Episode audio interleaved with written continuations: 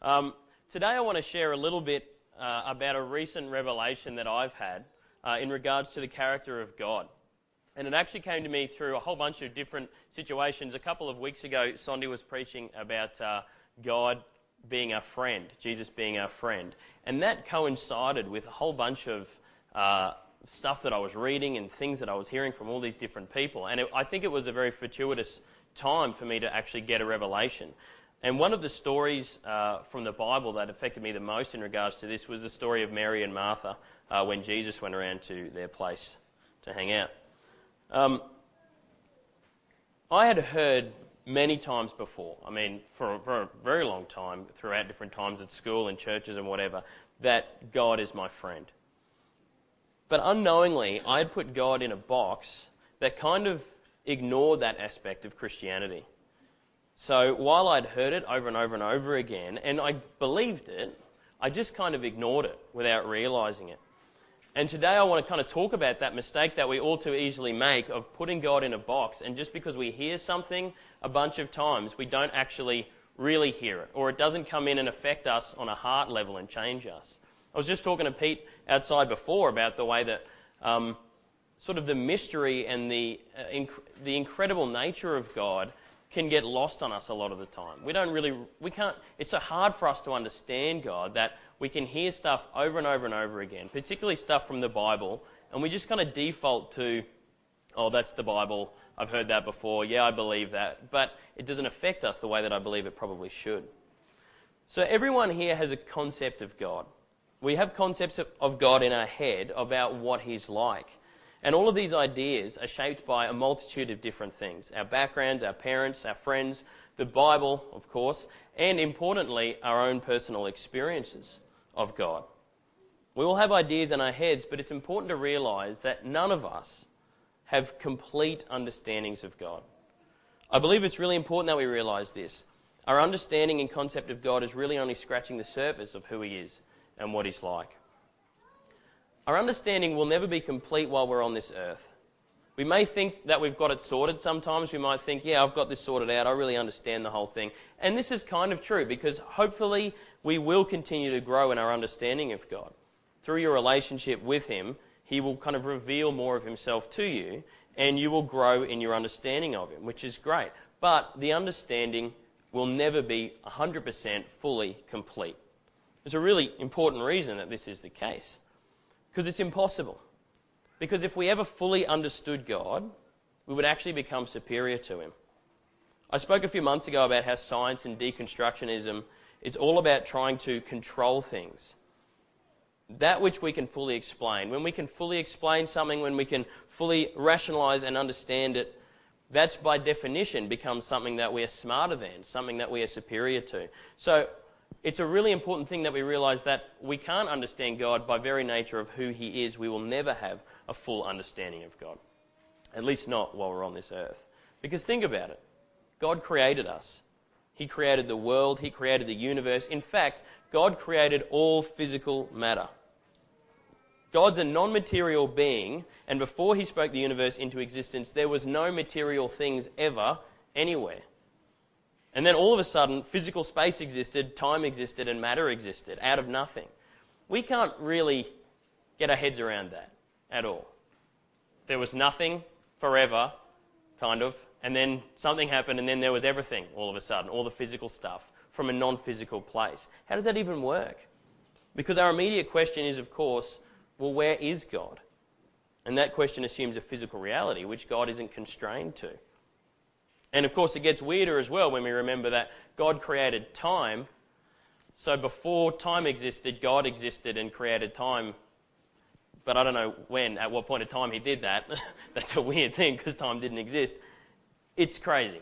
My point here is to try to explain and try to help you to realize that God is big. He's going to be bigger than what we're going to be able to fully understand. God, by very definition, needs to be bigger than us.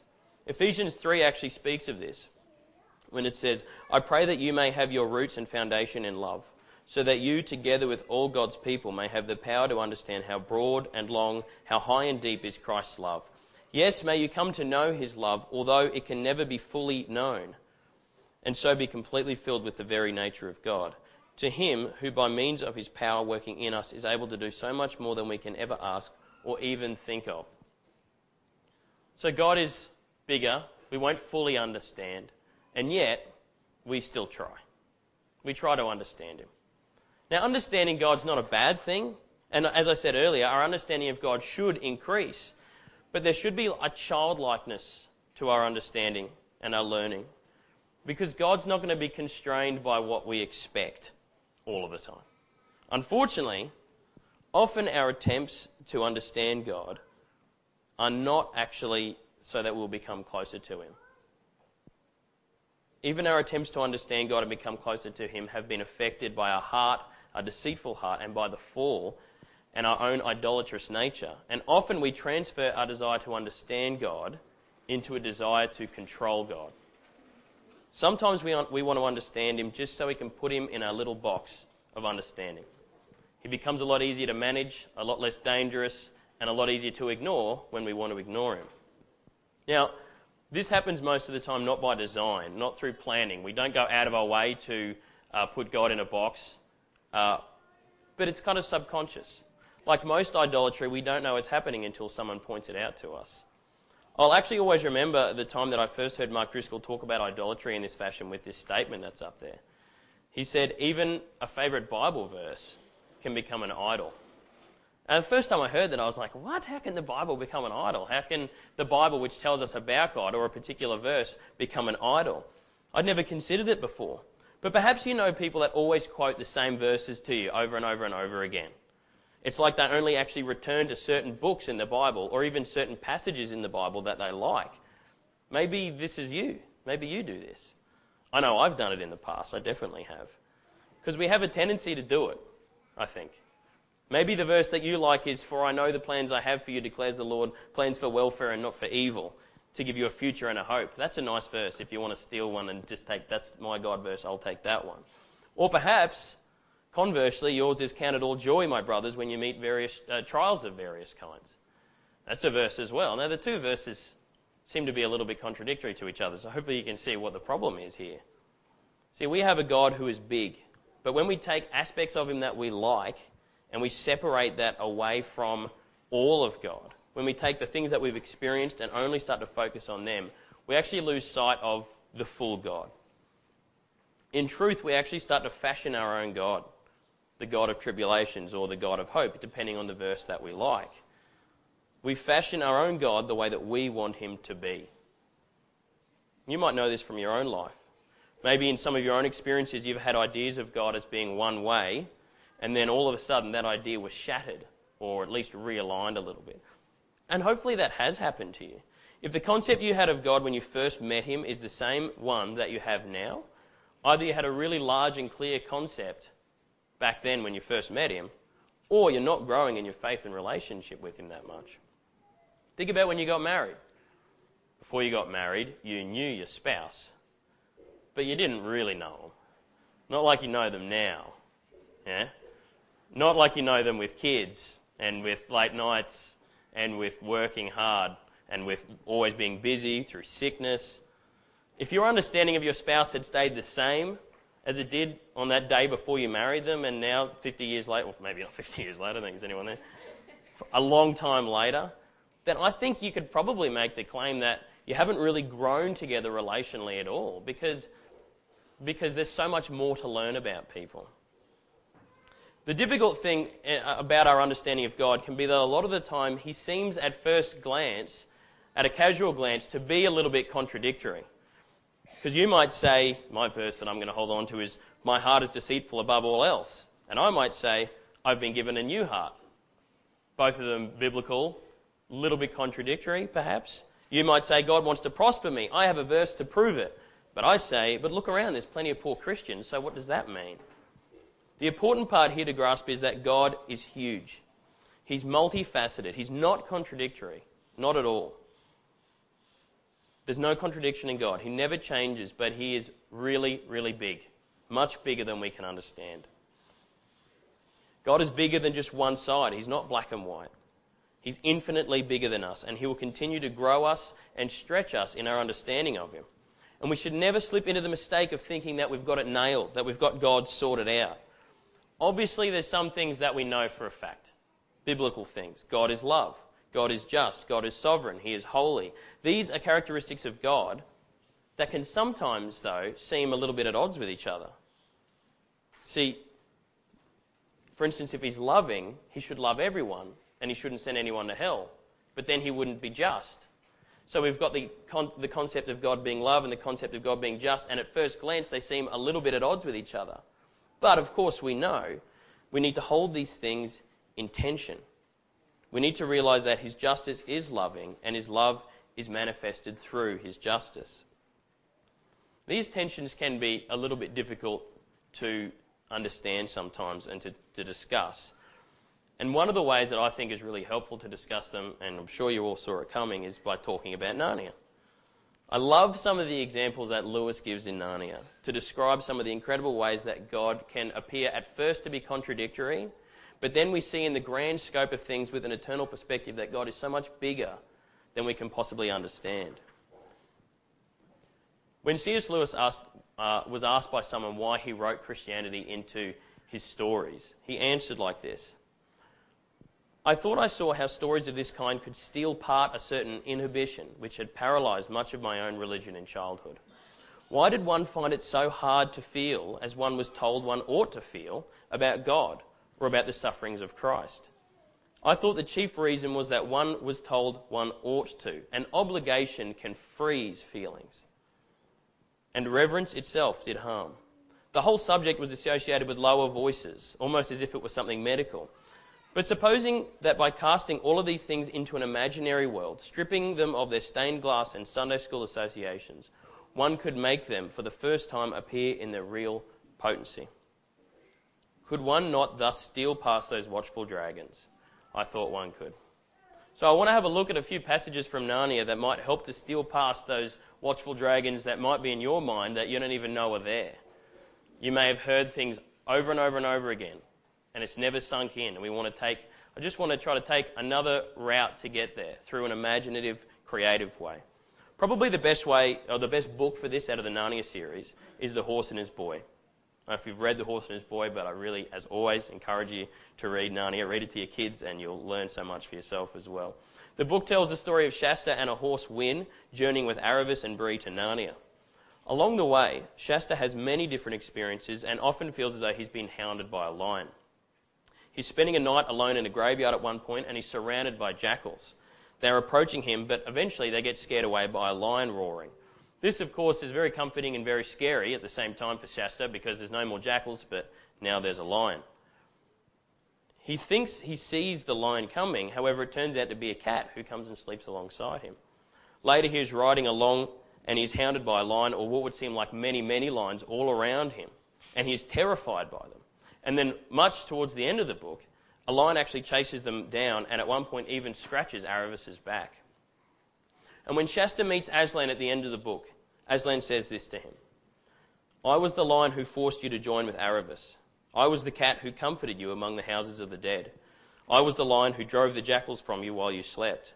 I was the lion who gave the horses the new strength of fear for the last mile so that you should reach King Lune in time.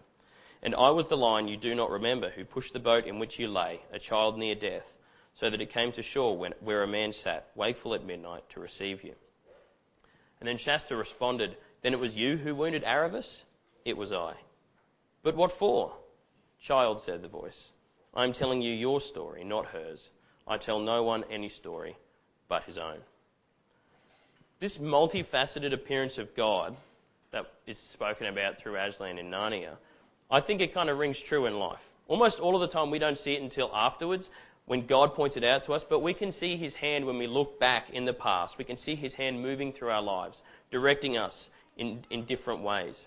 It's only after, it's only because of that, I think, that we can truly say that all, God works all things together for the good of those who love God and are called according to His name. Aslan in this book takes the appearance of a comforter, but also as a judge as a terrifying lion who drives Shasta in the right direction through an appropriate fear of lions, but who does so because he loves him and he knows what he needs the best. And we can begin to see as well that it's important for us to have this, this good approach to this multifaceted aspect of God. Shasta asks, then, was it you that hurt Aravis. And Aslan did. He scratched her deeply on her back. Aslan replies, That's not your information to know. And we should be really careful not to put our own experiences of God onto other people and say, This is what God will do. This is what God is like because this is what happened with me. Before we go any further, I'm not getting into a kind of relativism here. God is not random. He will not act outside of his nature and the nature that's revealed in the Bible.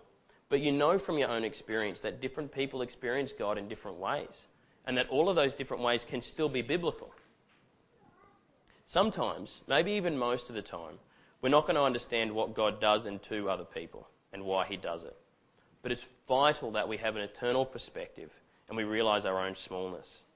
We don't see the whole picture. 1 Corinthians 13:12 says, "What we see now is like a dim image in a mirror. Then we shall see face to face.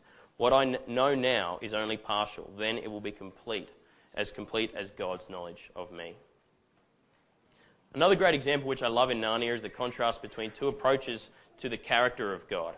The first example is from the Silver Chair. A young girl named Jill is transported to Narnia where she sees Aslan drinking from a stream. The text up here is a bit bit small, sorry, but uh, I'll read it as well.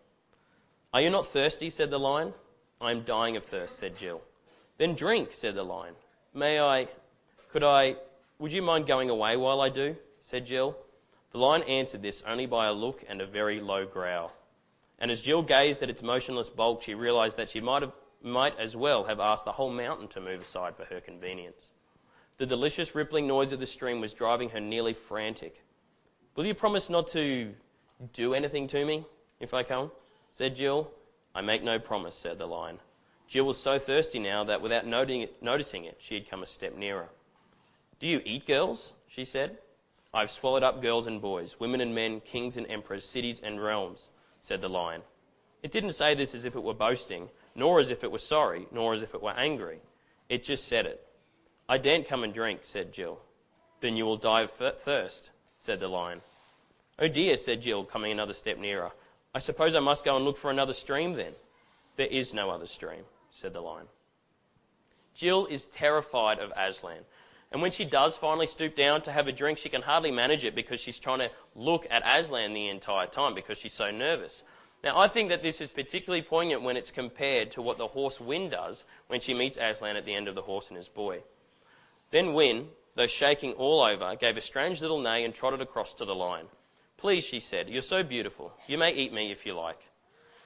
I'd sooner be eaten by you than fed by anyone else. Dearest daughter, said Aslan, planting a lion's kiss on her twitching velvet nose, I knew you would not be long in coming to me. Joy shall be yours. Jill was terrified of being eaten, and Hwin wanted to be eaten.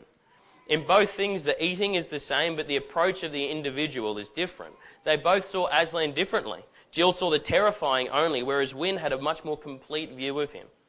And she was still shaking all over. She was still scared. But she knew that he was a good lion, just not a tame one. For me personally, this whole putting God in a box thing's been a bit of a struggle in my life. My natural bent is to want to understand things. I like to argue and debate and learn things and hopefully come to a conclusion. But often this means that when I do come to a conclusion, I'm not that willing to listen to other people's opinions or accept that there might be different opinions, that those conclusions might be right as well. I become very um, stoic in what I believe, and that's the thing that I'm going to believe, and that's it. But this is a really dangerous position because it automatically puts God in a box and says, I've got it all sorted out. But of course, as we've already discussed, that can't be the case. God won't fit into the boxes that we make for him. And as I said earlier, the big revelation that's happened for me recently has been the contrast between servant and friend. You may have heard one of the expressions that Pete has used often here at church, which is being on the performance treadmill. You run and run and run, but you never get there. I think this treadmill exists for people a lot of the time when they put God in a box, and actually by putting God in a box, they put themselves in one as well.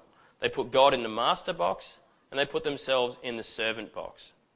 There's a great example of this at the time when Jesus went to hang out at Mary and Martha's house in Luke chapter 10. As Jesus said, uh, as Jesus and his disciples went on their way, he came to a village where a woman named Martha in, uh, welcomed him in her home. She had a sister named Mary who sat down at the feet of the Lord and listened to his teaching. Martha was upset over all the work she had to do, so she came to the Lord and said, Lord, Don't you care that my sister has left me to do all the work by myself? Tell her to come and help me. The Lord answered her, Martha, Martha, you are worried and troubled over so many things, but just one is needed.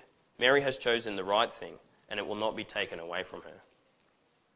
This is the contrast between servant and friend. Martha had Jesus in a box. He was the master, and by doing so, she put herself in one as well. She became the servant. Let's imagine for a moment the way that these two people, the friend, the person who's got the friend revelation, and the person who's got the servant revelation, could look at each other. The full servant, the person who has not made the transition into friendship with God, they often degrade the idea of the friendship. They might say things such as, they don't have a full understanding of the glory of God. They ask for and expect cheap grace. They do nothing for God. They just live with His benefits without loving and living for, uh, for others. It's all take, take, take, all about me. Along with these thoughts are their own self righteous thoughts. I've got it all sorted out. I know what it is to be a Christian. Yes, it's a relationship, not a religion, but there's still work to do, and I will get that work done. I have a higher understanding of God because I have a fear of God, and that is the beginning of all wisdom, which means I am wise, whereas the mere friend of God is so simple in their approach. Perhaps these are things that you've thought sometimes about other people. Maybe not all of it all of the time, and if it was that blatant, you'd probably catch yourself out. But maybe little, little bits of this have gotten into your thinking in the past. Then, of course, you've got the flip side, which has got the potential to be just as poisonous. The friend of God can look at the servant, the person working hard, and say, Look at them work. Don't they know that God doesn't need us to work? He doesn't want us to be anxious, He just wants us. He wants to be in relationship with us. I can understand why they do it, but if only they had a more complete understanding of God, they would realize they don't need to be working so much all the time. They just need to spend time with God. I've got it sorted out. I have the understanding. I'm right. Now, I don't mean to imply at all that this is what Mary thought. There's no reason to think that that's what she was thinking. But you can see how taking one side of the coin and ignoring the other side can lead to this deceit, this self deception. God is so big, so indescribable, and he has so many different characteristics that we have to be really careful that we don't elevate some over others, particularly if it's an unbiblical uh, elevation. These characteristics of God, when we grab one and we hold it only, or hold it above all the others, they can start to become distorted. And that's what Martha was doing. She was holding one aspect of God namely that he calls us to labour with him and work for him and alongside him. And she was holding it above all the others. She held servant above friend. God does want you to work. We're called to serve, to serve God and to serve other people. But when these two aspects, of these two aspects of servant and friend, it really would seem that friend takes precedence over servant. John 15:15 15 says, "And you are my friends if you do what I command you. I do not call you servants any longer because servants do not know what their master is doing. Instead, I call you friends because I've told you everything I heard from my Father. There's two really important things to recognize here. Firstly, when you become friends with God, the service doesn't stop. It's just not the service of an obedient servant anymore. It is changed into the service of a loving friend It kind of changes from the way you serve your teacher to the way you serve your spouse. We serve God not out of blind obedience, but out of loving relationship. Secondly, our friendship with God means that He communicates with us, and that links in to our service. One example I read was that Martha was in the kitchen making sandwiches that Jesus didn't order. There's work to do. God has work for us, but we need to be listening to Him. And we need to be listening to Him to do the work that He asks us to do. Ephesians 2 says this God has made us what we are, and in our union with Christ Jesus, He has created us for a life of good deeds, which He is already prepared for us to do. And the workload is light. The burden is shouldered by Jesus. God asks us to work for Him, not as servants, but as friends. And He also commands us not to be anxious anxiety, jealousy, confusion, pride. These are the results of working out of a purely servant mentality rather from a friendship mentality. This is what happens when we think, I have to work hard to serve and please God, rather than hearing from God out of relationship with Him the day to day tasks that He has for us. and relying on Him for the strength to do them. So, this isn't a message encouraging laziness, telling you you don't have to do anything. I'm not saying there's no work to do. I am saying get your priorities right. Find God first, communicate with Him. Jesus wants you to pursue Him and want Him the way that Mary did, just wanting to spend time with Him. If you feel as though you're working constantly for God, make sure you're where He wants you to be, pursuing the thing, things He wants you to pursue. Get off the performance treadmill and refocus on Him. And examine yourself. Ask yourself are there aspects of God that I like to ignore because it suits me better? Have I fashioned God after my own image, or am I open to the God of the Bible being who He is and revealing Himself to me? Do I have an incomplete view of Him? And what are the parts that I haven't considered? Do you consider Him to be your friend, your Father, your Lord and Saviour, your Master? He's all of these things. Your understanding of God should continue to grow as your relationship with Him does. So pray and ask God to help you discover what boxes you've put Him in and realize that He doesn't fit in those boxes. I'll pray. Jesus, thank you that you reveal yourself to us. Thank you that you love us and you want to be our friend. And I pray for everyone in this room that the boxes that we've put you in, that we automatically by default don't realize that we put you in, that you would reveal to us aspects of your character and your nature that blow apart those boxes. That we would start to have a fuller, growing revelation of you. That we would be surprised by your compassion when we think that you're only hard. That we would be amazed at your grace. That we would see you as holistically as we can, and that you would continue to grow us and shape us. That we wouldn't put you in a box and ignore parts of you. That there wouldn't be times in our lives where we say, God doesn't get involved with this, because that's not the God that I've created. I pray that you would minister to everyone here, that your Holy Spirit would help us all to see the constraints that we've put on you, the boxes that we've put you in, and that you would release us from that, and that we would see you truly as our friend. Amen.